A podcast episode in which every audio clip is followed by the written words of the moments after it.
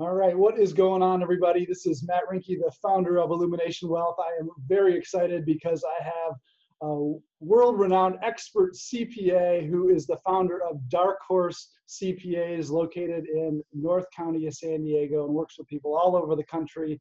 Uh, Dark Horse is a comprehensive accounting and tax planning firm that work, work with individuals, growing entrepreneurs across the country, and uh, they just provide excellent advice you know, very creative planning and creative strategy and are intimately involved with all that's been changing due to the CARES Act uh, that has transpired as of late. So very timely interview. Excited to have Chase on here. Chase, welcome.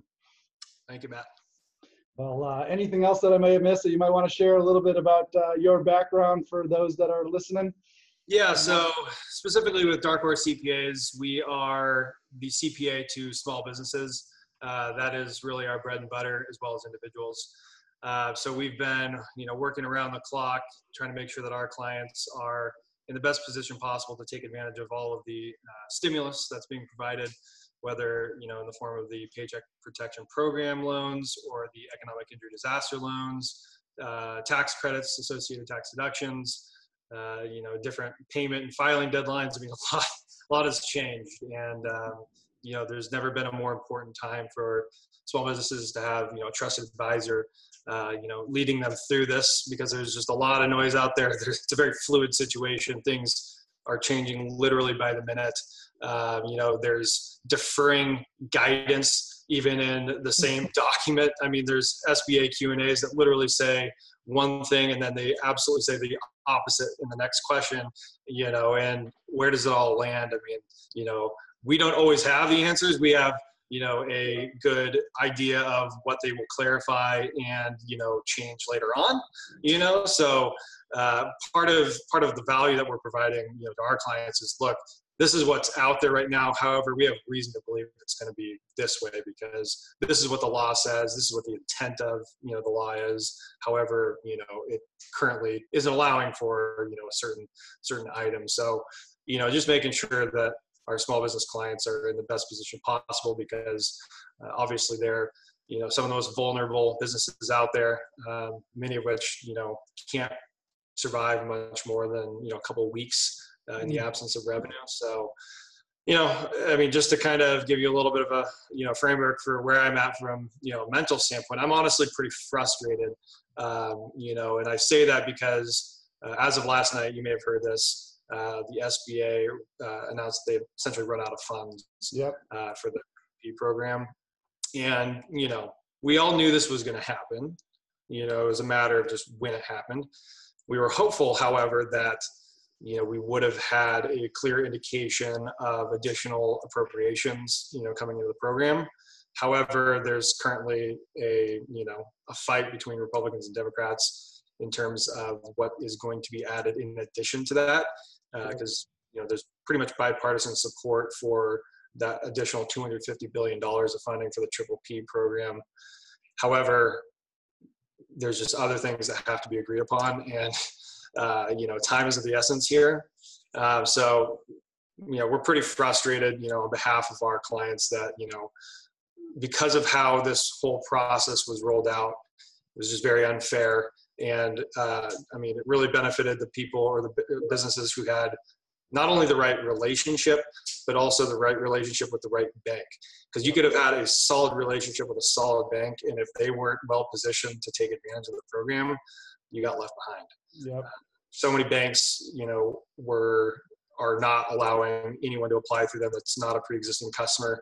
A lot of banks, you know, specified that you had to be not only you know a deposit customer but also you know have a lending product with them yep. uh, which further excluded a number of people wells fargo capped their lending at 10 billion i mean there was just roadblock after roadblock after yep. roadblock that you know just there's nothing you could do about it it was just the situation you know the you know the the cards that we were dealt in this situation so coming at this from a little bit of a point of frustration, you know, because we're doing everything we can with our clients, you know, to make sure that they get this as timely as possible. Um, you know, having said that, we're confident that the money is going to come in uh, via these additional appropriations. It's just a matter of when. Yeah. Uh, and, you know, the silver lining is for probably a number of businesses, quite honestly, you know, that delay could actually work to their benefit because if they're closed or, you know, only partially open, if they're able to, you know, have that loan origination a little later and thus that eight week period a little bit later, they might actually be open or, you know, at least more uh, open than they currently are, uh, you know, to take advantage of uh, using those dollars productively and not just paying people's salaries to do nothing. So there could be some silver lining there, but right now it's just you know it's a little bit of a frustrating place to be, but we're we're uh, we're confident that we'll get our clients where we need to go. And yeah. one of the things about these you know live interviews is that you have uh, distractions from time to time, and I've got my dog knocking on my door right now. No, no problem. We will. I didn't get mine to the office today. yeah. Uh, all good, all good. So for those of your clients that may have received the money or got approved and will be getting the money, what successful decisions they need to be doing now to maximize this, even though their revenue or the demand side for the business might be down? What should they be doing right now for maximizing forgiveness and helping their business get through this period? Yeah, so I mean, there's a number of things you can do. I, I, think from the start, what you really want to do is have proper segregation of funds, you know, so that you're able to show, you know, really that that that that money went to a very specific account, uh, which hopefully is a payroll account, because that's what the majority of what you'll be using this loan is for. Um, so having that money go straight into that payroll account, uh, using it to run your payroll, um, as well as you know, there's uh, rent as well as utilities uh, that are included in what you can get forgiven for. So that's up to 25%. Uh, so, you know, you want to make sure that you have a firm understanding of exactly what your eight week period is, because that's going to be from loan origination to eight weeks beyond that. And they're going to be looking at the check dates you know that you ran via payroll in that eight week period. So you want to make sure that you didn't you know maybe run a payroll a day before your loan origination period or a day after the eight week period. You know you want to make sure that you're dialed in on those fronts. Um, you know you also want to make sure that you understand you know that when you annualize anyone's pay uh, anything that exceeds $100000 is not going to qualify for loan forgiveness um, however retirement contributions uh, payments towards healthcare, that can go above that hundred thousand dollar mark uh, without you know any negative repercussions in terms of loan forgiveness. So you know, being strategic about exactly you know how that's going to work. Um, you know, you want to make sure obviously that uh, your head count um, is where it needs to be because if your head count is lower during that eight week period than it was uh, during you know there's a couple different ways to look at the past uh, as a comparison period. But if whatever that comparison period is, if your headcount's down, you know, then you can have a exclusion uh, of the amount that you can be forgiven for. So you want to make sure, you know, to the extent that you can, that you're able to rehire uh, if you've let people off or laid people off, um, which you know brings about other issues. Uh, you know, I know that we've talked about this, you know, somewhat in passing, but uh, you know, you might be as an employer in a position where you're trying to rehire your employees back so that you can get this loan forgiveness to the program. Uh, and they might say, well, I'm making more money on unemployment. So yeah, thanks, but no thanks. Yeah. Which, you know, the worst case scenario there is that, you know, you don't get all of the loan forgiven. And if that were to happen, I mean, the benefit here is that we're talking about 1% interest, payments deferred for six months, and then payable over two years. Uh, so I think for most people, whatever they're not able to be forgiven for is still going to be a relatively small burden uh, and one that's deferred, to be honest. And what do you think about this, knowing that companies have let go of employees and some of the demand side of their business may not be there, whether it's a restaurant and they let go of a lot of employees or a medical facility that is not having the same patient volume? Could they hire somebody in a different industry to help them shore up let's say they need a marketing person or a PR person. Could they hire, use some of those funds to hire a different type of, you know, employee that might help solidify their business that they weren't necessarily had on payroll in the past, but could help them help their business and help employ people. Right, and that goes to kind of a larger point here that there's not going to be any specific, you know, identification of the exact same people needing to be the people you know that gets your head count above a certain level. Uh, these can be totally different people than you had employed you know in your comparison period. So they're just really looking at full-time equivalents uh, in terms of how they're defining headcount and you know who those people are doesn't matter. Um, so you know to that question about you know potentially hiring on some people in some different areas that you didn't have previously yeah i mean that's absolutely a way to make sure that you know you are maximizing this loan forgiveness. I mean really what you want to be thinking about as a business owner is uh, you know this money is free money to a certain extent in terms of what you get forgiven for. However you want to actually maximize that dollar uh, you know even if it is a quote unquote free dollar uh, because you don't want to just be paying salaries to pay them. You know, you want to do something that's going to push your business forward. Um, so you want to be mindful about, you know, just how you're using those dollars uh, because, you know, even though it's, you know, going to be a tax-free, you know, forgiveness of that, that loan money and it's going to essentially be free dollars, you know, there's a unprecedented opportunity to really move your business forward, not just in this regard, but in many regards. You know it's it's really the businesses that are you know keeping their head on their shoulders observing the landscape looking for opportunities pivoting their offering you know to be relevant in today's context.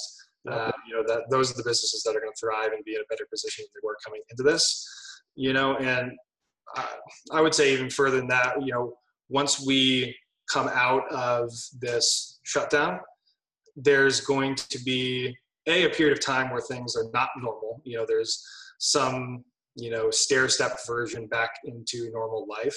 But even when we're at quote unquote normal life, this is going to have societal changes packed into it that you know is really going to change you know the business landscape for a lot of industries you know and so if you're not positioning yourself now to be relevant for what that new reality looks like you're going to get left behind Absolutely. And you were talking a little bit about how some client, some of your clients or businesses might be positioned to come out of this well.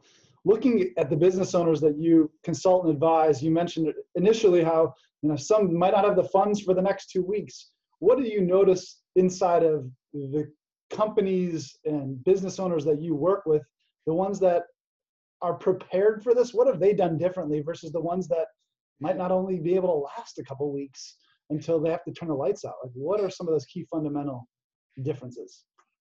Yeah, I mean, I guess I would first start off with you know addressing that question by saying you know no one was prepared for a situation like this. Sure. You know, uh, from a biz ops standpoint, or you know, pivoting your offering. I mean, no one had this on their radar. Uh, however, there are businesses that were uh, in a much more secure position to be able to withstand the storm you know mm-hmm. so liquidity cash is absolutely king so companies that um, had access to cash whether that was cash reserves that they had uh, either you know in their business or otherwise you know maybe in a personal account or you know access to lines of credit those sorts of things that you know can weather that storm and provide some insulation those are the companies that are you know much better set up than uh, the ones who only had a very short supply of cash and had no other access to lending facilities.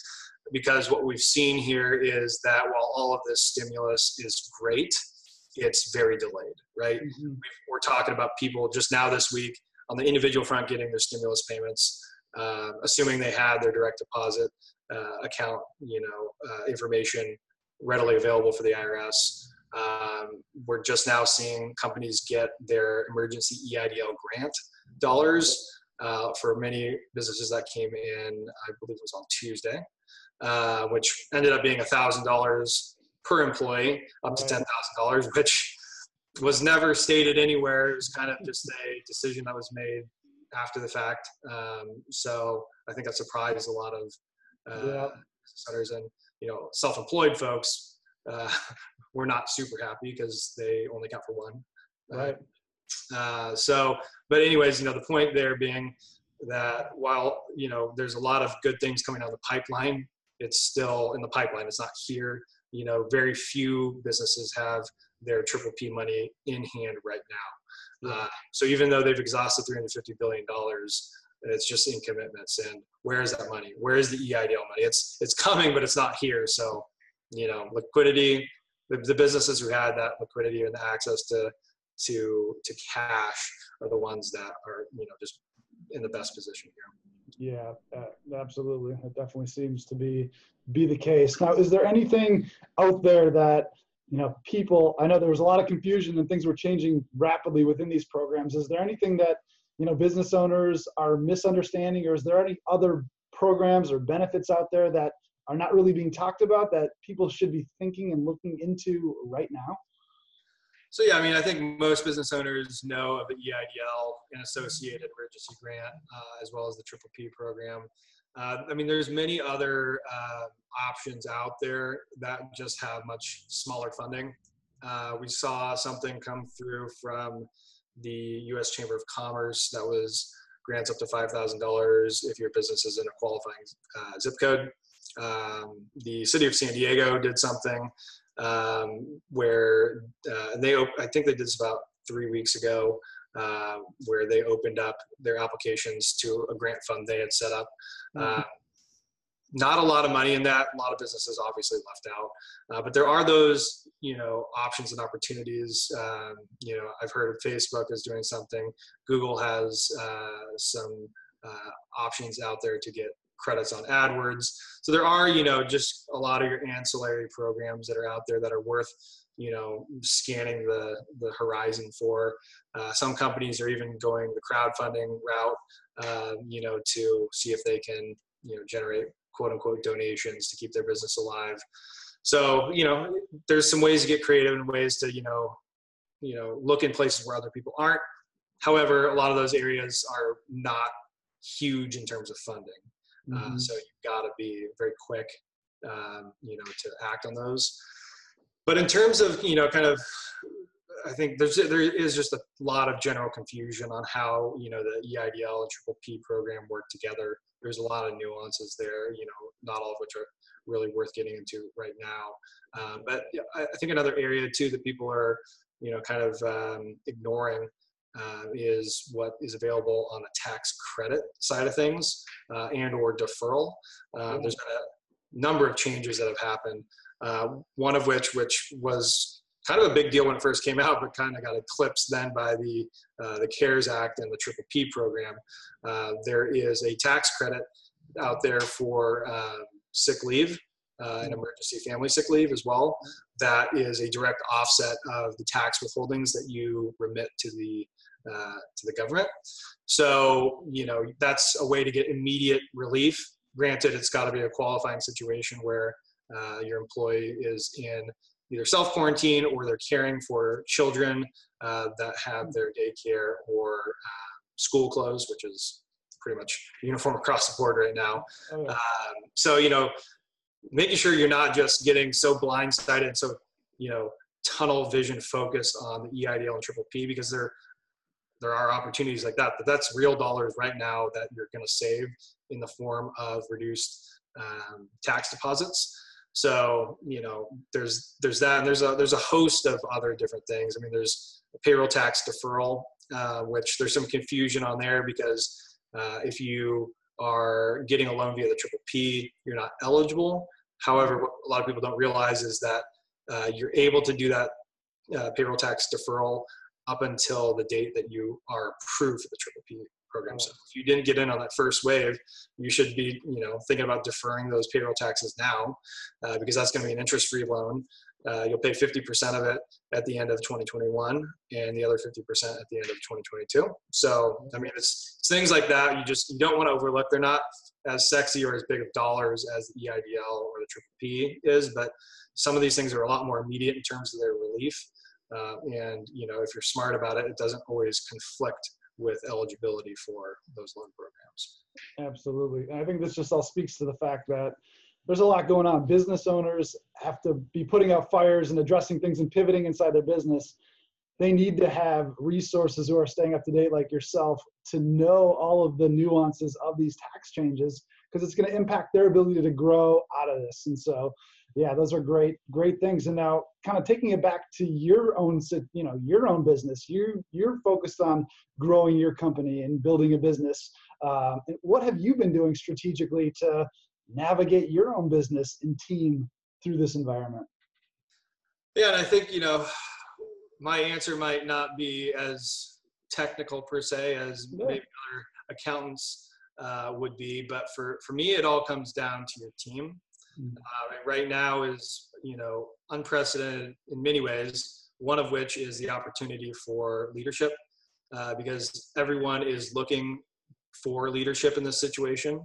You know, and so as business owners and leaders, you know, the ones of us who can provide that level of confidence, assurance, you know, and really a, platform of empowerment for them to be a part of the solution, to be a part of getting through this, you know, to have that mutual buy-in and ownership there. You know, the, the, the companies that are able to leverage that are the ones that are, you know, creating the foundation for being able to pivot successfully and to evolve and, you know, come out of this stronger than they were going into it. You know, and what we've seen is, you know, when you have a crisis, you you you learn things about your employees that you didn't otherwise know. You know, people. There's a lot of people that will step up in the face of crisis. It will make them engage in ways that they maybe previously didn't. You know, it, it adds a certain level of purpose that you may not have had in your business prior to it.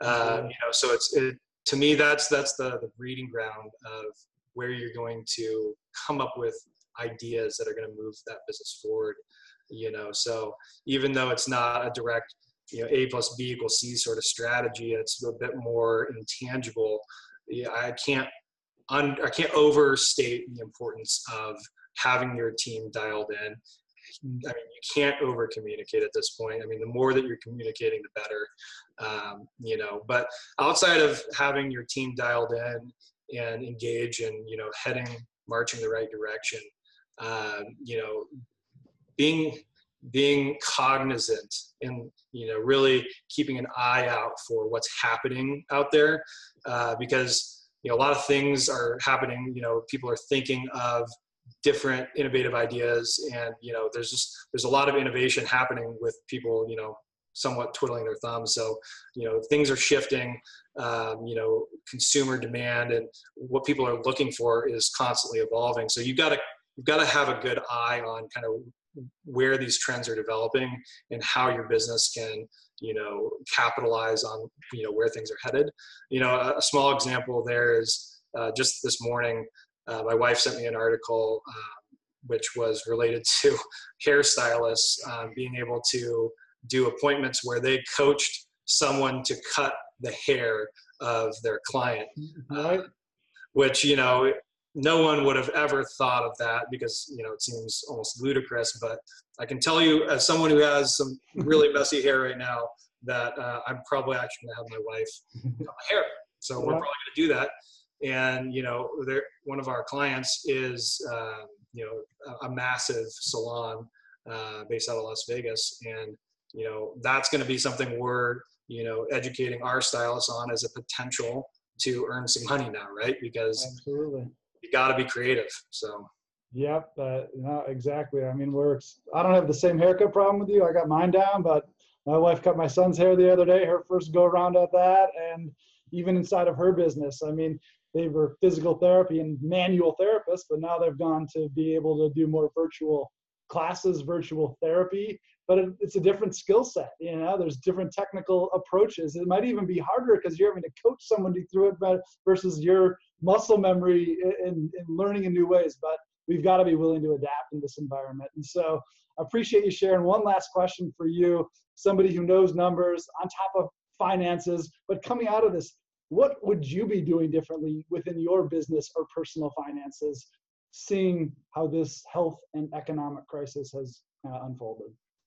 well, the thing I've been telling my wife a lot is that a cash is king, and really what I mean in that regard is that you know the the people and the businesses that are able to really capitalize in situations of fear and panic are ones that have either cash or assets that are easily convertible to cash Yeah. uh, because you might see the opportunity of a lifetime you know um, maybe that was boeing stock for you when it was down at $90 you know um, but if you don't have the cash available to you know materialize that that that feeling or you know that that knowledge you have that this is a great time to buy. It's, I mean, you're kind of in a straitjacket, right? It's like you know, okay, I could make money if I had the cash to do this.